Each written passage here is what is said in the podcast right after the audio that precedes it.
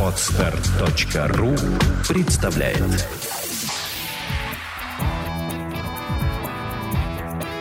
Александра и Андрей Капецки в лучшем психологическом подкасте «Психология, мифы и реальность». Добрый день, дорогие друзья. У меня на подкасте гость, которого вы полюбили. Карьерный консультант, коуч Ваган Дорбинян. Ваган. Да, добрый день, Александр. Здравствуйте. Очень рад вас видеть, как всегда. И я тоже очень рада. Я думаю, что многие наши слушатели соскучились уже по тебе. Я хочу вот о чем поговорить. Мы говорили об икигай, мы говорили о стрессоустойчивости. Но действительно ли то, что мы делаем, имеет смысл? Я сейчас про работу, я сейчас про карьеру, я сейчас про то, а как понять то, что ты делаешь, имеет ли для тебя смысл или нет. Потому что мы обещали нашим слушателям продолжить тему Икигай. Так вот, путем каких размышлений в какой момент я должен это из себя добыть? Я бы вот так поставила вопрос. Скажи, пожалуйста, тебе приходится вообще об этом думать? Или это такой для тебя праздный вопрос? Нет, это очень конкретный для меня вопрос в моем деле. Э, дело в том, что как карьерному консультанту ко мне обращаются люди с э, вот какими запросами. Примерно звучит так, если собирательно. Я занимаюсь каким-то делом, но это дело мне уже претит. А, то есть ты не просто рекрутер, к которому приходят и говорят, «А, э, устройте меня в такую-то компанию на такую-то должность. И это как бы уже не про тебя. Карьерные консультанты занимаются совершенно другой историей. На рынке на самом деле многие занимаются именно тем, что вы описали. То есть приходят люди и говорят, помогите мне максимизировать свою доход и должность. То есть устроиться покруче, так. чтобы зарплата повыше и э, должность покруче. Да. Но это видимо, не совсем к тебе, да? Видимо, из-за того, что мне более интересна та тема, о которой мы сейчас с вами будем разговаривать, просто люди слышат, что ко мне надо приходить именно с другими запросами. В частности, с тем, что такая проблема, к которой даже непонятно, как подступиться. Да. Вот я 10 э, или 15 или 17 лет делаю какое-то дело, например, работаю юристом или маркетологом или еще что-то но я понимаю, что это все пустое для меня. Вот я уже не могу больше это терпеть. А чем другим заняться, не знаю. Ну, или же не то, чтобы не знаю, но выбор настолько велик, что... Или не умею, может быть. Или страшно, Даже, да. Да, да, да. Но это все вокруг одного и того Согласна. же. Согласна. То есть э, есть какой-то привычный ход вещей, который уже претит, уже невозможно, уже не это все как-то ну, прям уже на эту работу ходить. То есть куда дальше? Да. А причем я не могу сказать, что это люди, которые неуспешны в своем деле. В плане успешности я имею в виду в общепризнанных терминах. То есть, угу. что они не получают повышений, что у них низкая зарплата, что они какие-то глупые или, может быть, не, непрофессиональные или так, так далее, так далее. Не это является причиной того, что они застряли. Причиной того, что они застряли, является их ощущение того, что это для них не имеет больше смысла. Вот это та точка, с которой мы начинаем работать. Ты понимаешь, ведь э, есть люди, которые говорят, я хочу умереть на своей работе, я буду работать до самой смерти. И в интернете очень много фактов, описаний э, жизни наших современников, которые так и уходили из жизни прямо на работе. Например, в одном из медицинских вузов в Сибири так. преподаватель физиологии угу. умер прямо на лекции на руках своих студентов в возрасте что-то 82 года и так далее. Это человек, для которого физиология и преподавание физиологии было призванием. Это человек, достигший своего икигай. И Очень вот круто. а, он ушел на руках а, у студентов вот прямо в лекционном пространстве. Поэтому я хочу спросить тебя, вынужден ли ты думать ну вот о таких вещах. Вы знаете, я вот этот пример В хочу... разговоре со своими, э, ну, как под, подопечными, да, так да, их назовем. Да, да. Вот пример, который вы привели, он на самом деле очень крут, но в него нужно, как мне кажется, добавить кое-что. Вот знаете, в, э, были новости по поводу того, что в Японии сотрудники э, компании, они настолько трудолюбивые, что тоже умирают на работе. Да. Вот есть такое. Но это две разные смерти. Согласна. И мы должны не внешне посмотреть, а попробовать, э, если вообще есть ли у нас шанс почувствовать внутренний мир этого человека. Вот тот, который умер на работе от того, что он не мог иначе, я имею в виду, что это прям это дело его захватывало. Он и был этим делом, которым занимался. Да. Это одно. И честь ему и хвала такому человеку, он великий. А тот, который умер потому, что рабом этой работы является, и ничего другого он не мог понять, и не, он, не, по сути, не пожил. Он просто как механизм, который просто сломался и выкинули. Да, это, ну, Это- в это восточной, там, в дальневосточной культуре это сплошь и рядом. нет. Согласна. Никакого достоинства Согласна. нет. Внешне выглядит одинаково, но внутренний смысл принципиально разный. Так именно поэтому люди, грубо говоря, боятся умереть на работе, потому что они делают что-то бессмысленное, и так борются за пенсией, чтобы, не дай бог, не вернуться на работу. Да. Она, она им не приносила вот того захватывающего ощущения, окрыляющего, которое э, привело в 82 года талантливого физиолога, э, несмотря ни на что, в Мгм. аудиторию, к Мгм. студентам, к, его, Да. к тем, ради кого он и э, ради передачи знаний ну, Да. жил. Я понял. Позвольте, я вот Да, продолжу давай. просто. Вот вы эм, э, касаетесь э, темы окончания жизни э, очень правильно, потому что я тоже в этом контексте об этом размышляю. Есть предположение, и об этом нам говорят эм, философы великие или литераторы, что для того, чтобы... То есть самый сильный, возможно, контекст, в котором можно почувствовать смысл своей жизни, и я говорю почувствовать, а не понять, потому что я в последнее время все больше убеждаюсь, что это все-таки чувство. Оно- Через проживание надо, да, выводы да, делать? то есть это Так, не рациональной логикой смысл необъясним, Согласна. а это только лишь индивидуальное чувство, которое никак нельзя вербализировать. И вот почувствовать, имела ли смысл твоя жизнь, максимально ярко можно в контексте осознавания своей смерти. То есть если мы представим людей, которым сообщили новость о том, что им осталось очень мало, недели, дни, часы, то вот вдруг происходит осознание того, что все, завтра уже не будет. Или ну, тогда- может не быть. Или может не быть. Тогда имеет ли смысл то, чем я занимаюсь прямо сейчас? Вот об этом мне бы хотелось с вами поговорить. Да, Это- мне бы тоже очень хотелось э, с тобой об этом поговорить. Опять же, тот же самый YouTube, Instagram, они э, пестрят подобного рода роликами, когда, к примеру, там молодой э, шейх, э, миллионер, узнав, что у него онкозаболевание, он все свое состояние потратил, он был прожигателем жизни. Он все свое состояние потратил на благотворительность, и он вообще детей в Африке там от голода избавил, там одел их, обул, и а, В общем, э, они его практически в ранг э, святого вознесли, э, мусульманин, да, Да. и он всего себя отдал за два года, он ушел, он ушел из Мгм. жизни в результате онкозаболевания. Это до сих пор муссируется, там э, видеоролики о нем идут и какие-то статьи. Это не единая история, поэтому я и имя не называю, их много таких историй. Действительно, граница смерти, ощущение этой границы, оно действительно очень сильно меняет людей. Но оно может менять людей по-разному. Ощущение границы может к чему приводить?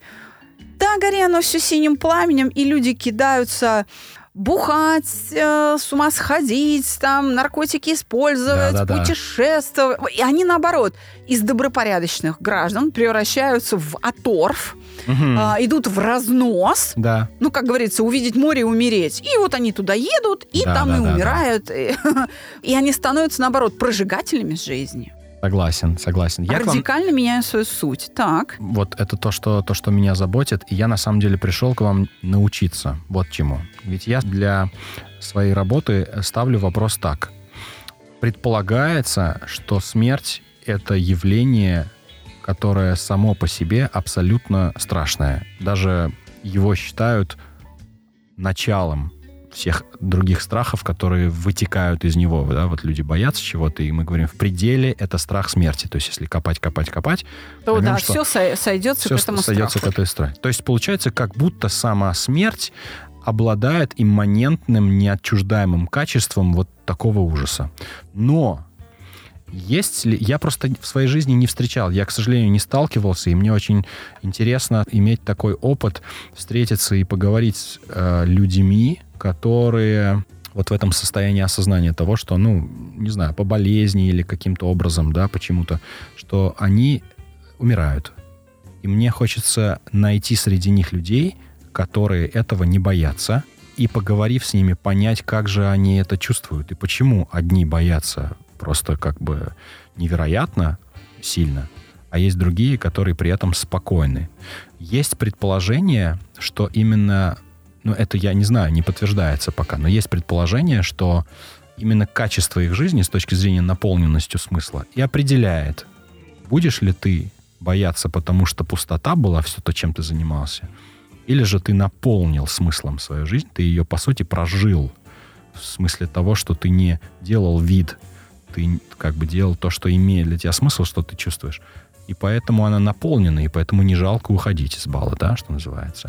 Я, а, вспомнил, я, я поняла тебя, да. Я вспомнил, так. что вы работали с, и работаете с онкобольными, да. и вы с этим пересекались. Я пришел с вами поговорить, чтобы вы, может быть, поделились со мной, рассказали, что вы встречали. Были ли люди, в, в глазах которых не было этого ужаса? Я сейчас обязательно расскажу тебе, но я хотела бы знаешь, тебе такой тоже небольшой встречный вопрос задать я сейчас должна да. как бы за аксиому принять, что почувствовать, есть у твоей жизни смысл или нет, можно только в контексте осознания смерти, ее неизбежности, что она где-то вот в ближней границе, она уже вот-вот, она рядом. То есть это мы сейчас берем за аксиому. Ну, не совсем так. Да, я говорю о том, что, что это так. Я говорю о том, что человек может может быть, он такой чувствительный, у него внутри есть какой-то датчик, который позволяет ему, и будучи полностью в здравом теле и уме, все равно ощущать, вот есть смысл или нет. То есть он не умирает. Угу. Но что, если этого нет? То самое предельное состояние, в котором уж точно он должен это почувствовать. То есть точно должен задуматься. Да, это вот, вот Это именно, именно ощущение смерти, да, оно да. как заставит тебя об этом подумать. Да, да, да. да. да. То есть это Но оно принудительно включает этот процесс поиска смысла. Ага, я услышала да. тебя. Ты сказал, что отталкиваешься от, э, например, от литературы философов, которые ну или там писателей, которые обратили на это внимание. К, да, к этой напр- литературе да. можно обратиться. О чем ты, о каких произведениях вот, говоришь? Э, да. Может быть, слушателям будет интересно, они тоже туда залезут, найдут что-то для себя. Великое произведение Льва Николаевича Толстого, например, называется «Смерть Ивана Ильича». Вот оно. Да, где он э, как раз и добропорядочный человек, который вдруг понял, а на кой черт? Да, могу вкратце, вкратце очень попробовать сейчас пересказать. Конечно, вся соль в деталях, и я всем рекомендую прочитать это для того, чтобы понять, собственно, о чем мы здесь беседуем.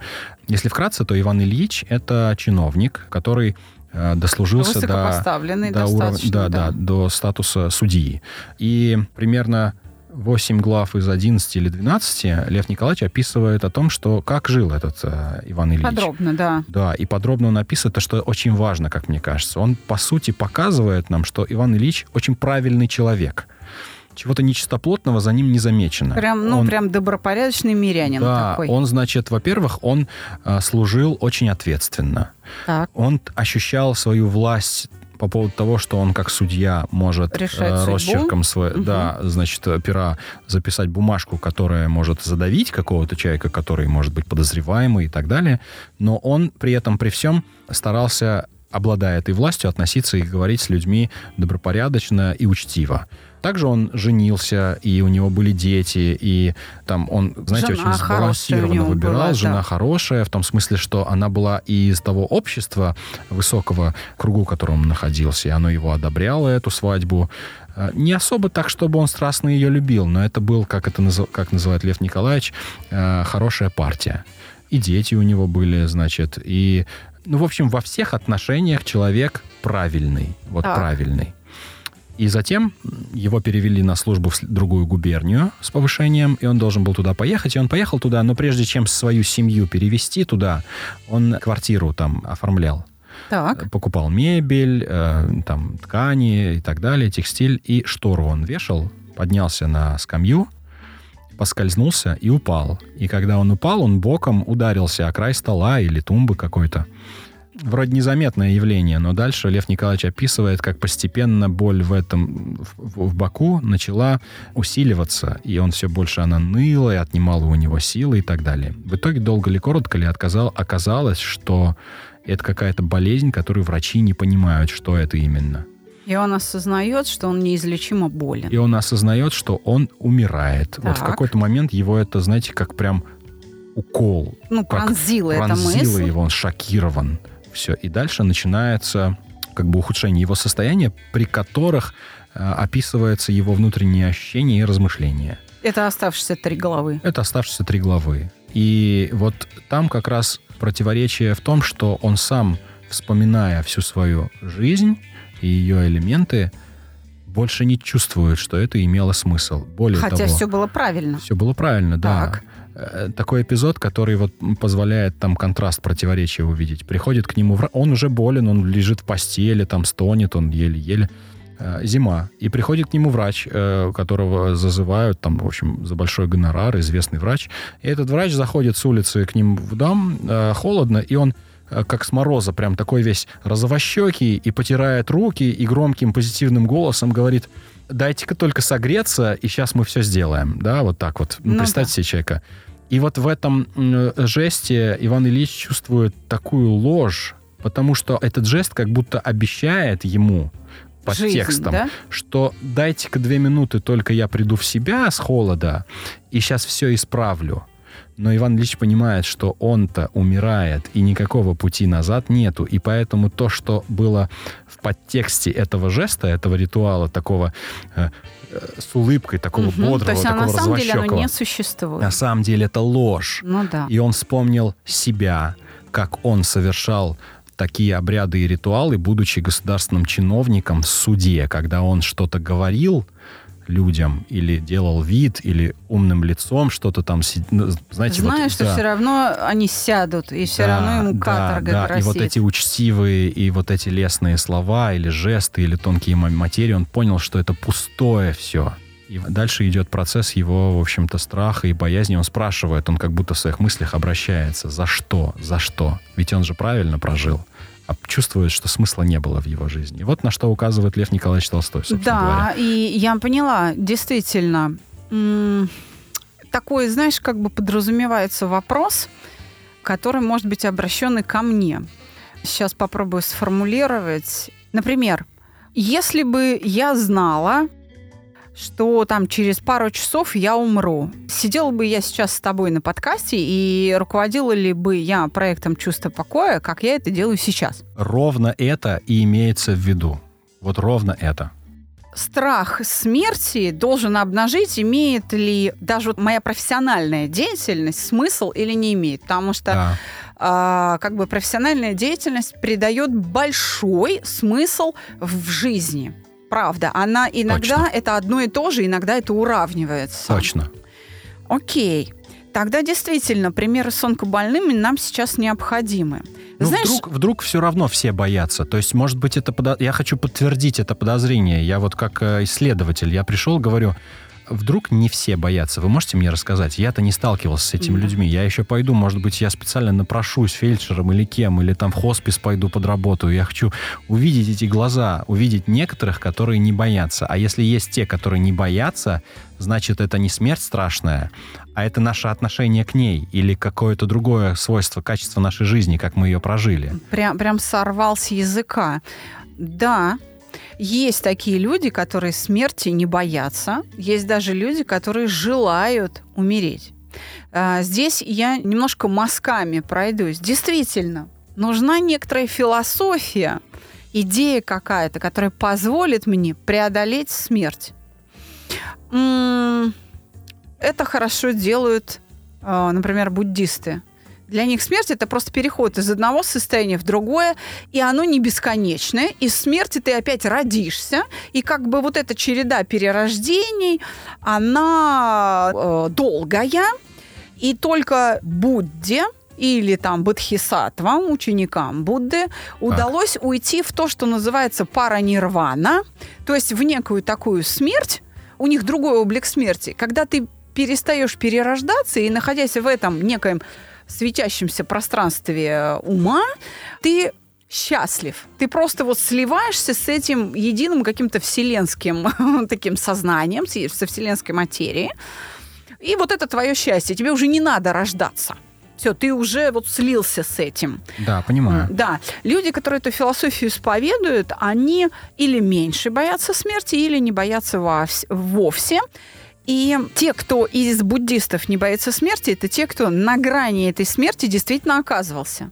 И он, посмотрев этой смерти в глаза, например, в результате болезни, в результате опыта клинической смерти, он понял, что ну или как бы воспринял клиническую смерть как подтверждение слов Будды. Точно, там еще что-то есть. Это вообще не то, про что нам говорят. То есть это не страшно, не больно, это по-другому как-то.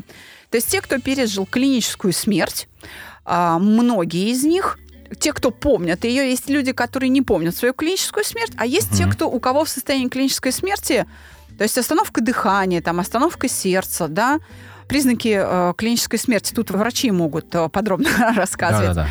Они перестают бояться смерти многие, потому что им открывается знание, которых не, э, которого нет у нас с тобой, например. Да. Кто еще может не бояться смерти? Тот, кто не является буддистом, не пережил клиническую смерть, да. но оказался, допустим, перед лицом смерти на войне, скажем или э, когда даже пусть э, в мирной жизни, в городе на него было направлено оружие, он понимал, что перед ним преступник, и он готов его убить. Так. И кто посмотрел смерти в глаза э, вот таким способом, да, ну более бытовым, таким криминальным, в криминальной да, ситуации да, да. человек оказался. Среди людей, кто в этих ситуациях оказывается, действительно их можно разделить на две категории. Тех, кто стал еще больше бояться смерти, так. И тех, кто вообще перестал о ней думать и перестал бояться, потому что у них появилось другое представление о ней. Знаешь, чем отличаются эти люди? Уровнем осознанности. Ага. Если человек э, живет как э, на инстинктах, как социальное животное, то он еще больше начинает бояться смерти. А если а человек вот это до немножко? этого момента, так. до момента столкновения с э, фактом смерти, да. уже думал э, над э, смыслом своей жизни, да. то э, его страх смерти резко уменьшается или вообще уходит без всякой процедуры угошения на проекте mm. чувства покоя. Прямо вот без этого. И действительно, онкобольные здесь нам сейчас очень помогут. Кто не боится смерти? Вот как это происходит? Ты знаешь, ты прав. Твоя гипотеза, на мой взгляд, верна в том, что человек, жизнь которого и так имела смысл, потому что он был увлечен этим делом, оно приносило пользу, оно не просто ему приносило удовольствие, оно было нужно людям окружающим. Угу. Это связывало э, мой внутренний смысл со смыслом там чего-то большего, то есть mm. окружающей меня действительности. Так. Действительность тоже наполняла смыслом от того, что я делаю. Действительно, таким людям легко было уходить. Правда, потому что они действительно все сделали. Вот кому ты абсолютно прав, те онкобольные, которые обращались ко мне как к психологу, mm-hmm. они часто начинали свой разговор э, с того, что я и не пожил-то еще независимо от возраста, вот, 30 вот лет или 60, да. что вроде как мне 60 лет, а я и не жила, или я и не жил, я и не знаю, что это такое. А, люди, не имеющие опыта счастья, угу. считают свою жизнь пустой. Вот. А я... вот это счастье, угу. ну, в широком смысле, оно очень тесно связано с моей, как бы сказать, социальной активностью, с моим каким-то а, мастерством профессиональным, которое я приобретаю. Я сейчас не хочу обидеть, например, домохозяек, э, ну, потому что фактически они такие профессиональные матери, например. Вот я, вы позволите, я... Да, конечно. Так это тщательно отношусь к выбору слов для того, чтобы это описать, потому что если мы скажем не совсем подходящие слова, мы можем опошлить то, что мы здесь пытаемся пояснить. Сложность э, темы заключается в том, что оно может восприниматься, эта тема, как буквально механистически. Потому что может э, кто-то из слушателей сказать себе про себя или просто вслух произнести, когда он этот наш э, диалог слушает. Ну я же делаю хорошее дело. Ну, я, например, автомобили продаю. Дело-то хорошее. Ну да. Разве вы можете сказать, по каким критериям это дело плохое? Это очень, значит, социально значимая активность, как вы говорите. Да, да, да, да, да. И Но оно тебя интересное. удовлетворяет? Вот. Делает ли твоя продажа машины кому-то этого человека там более счастливым, Нет, и тебе нет, это приносит? не в этом дело. А в чем? Простите, я не соглашусь. Мы- Я напомню, что мы в прошлый раз с вами в, э, в нашем подкасте говорили о том, что смысл — это чувство, это ощущение, и оно логически не объясняется. А ощущение это сугубо индивидуально. То есть единственное, о чем мы можем говорить в этом контексте, это имеет ли для тебя лично глубокий смысл продажа этих автомобилей. И не имеет никакого значения, делает ли это кого-либо другого счастливым.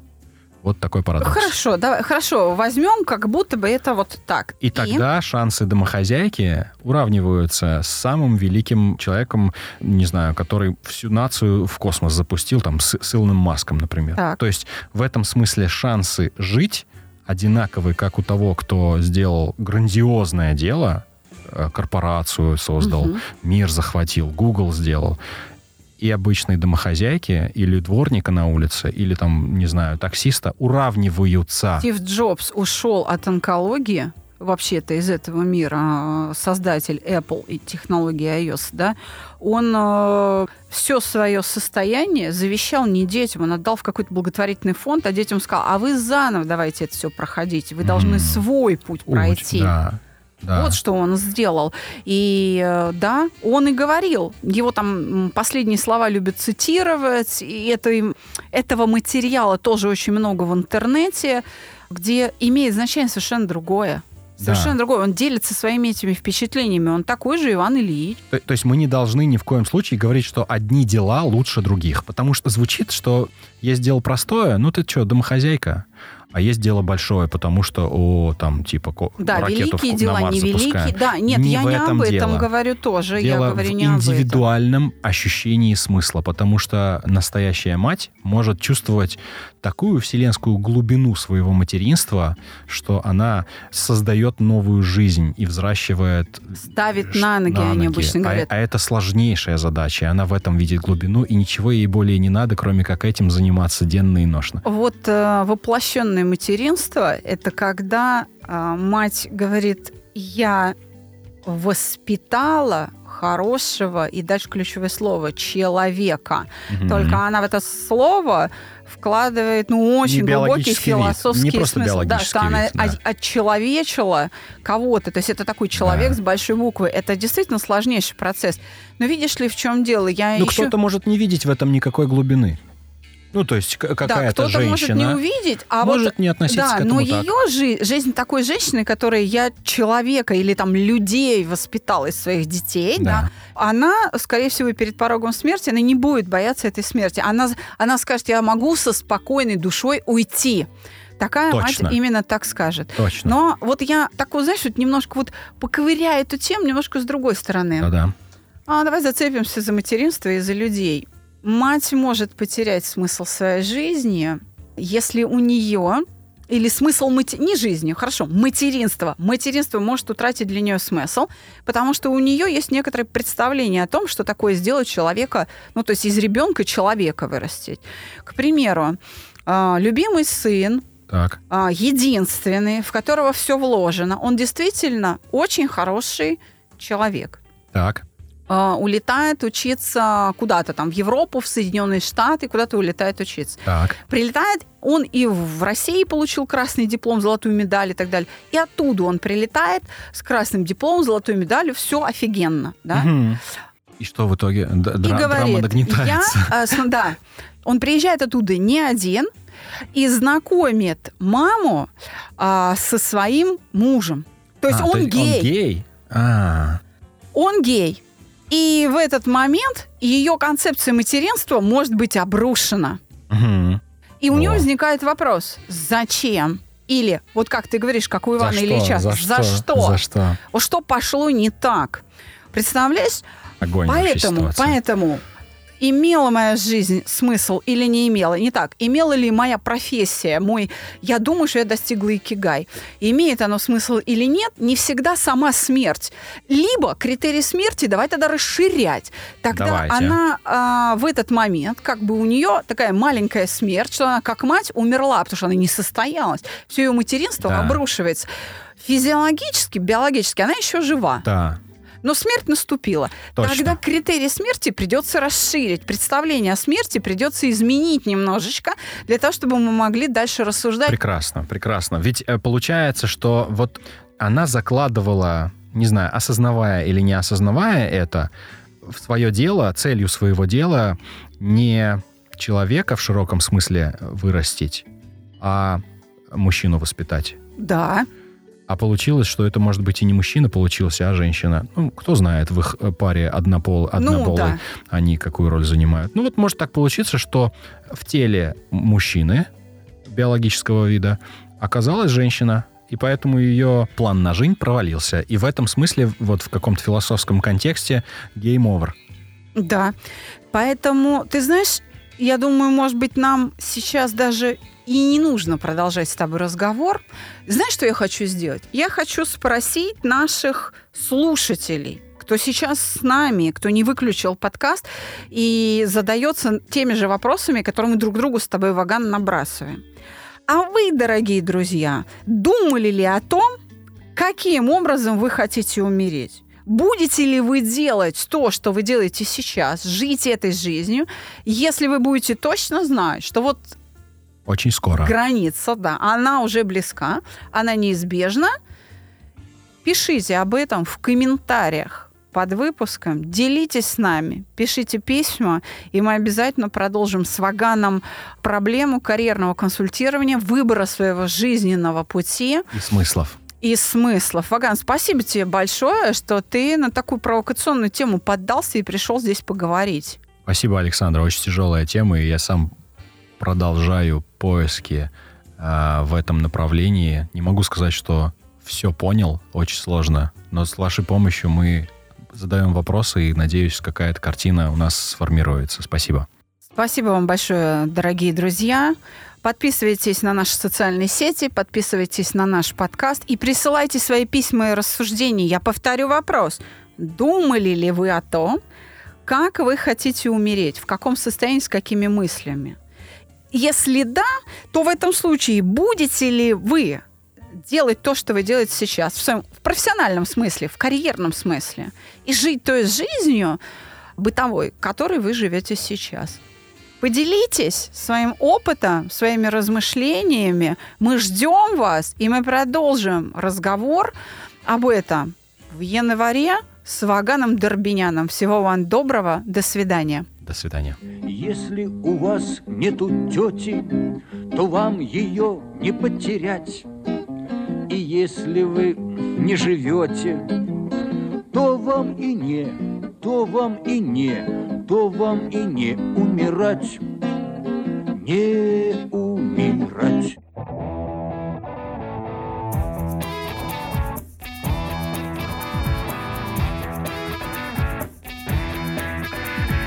Психология, мифы и реальность. Слушайте каждый понедельник и четверг.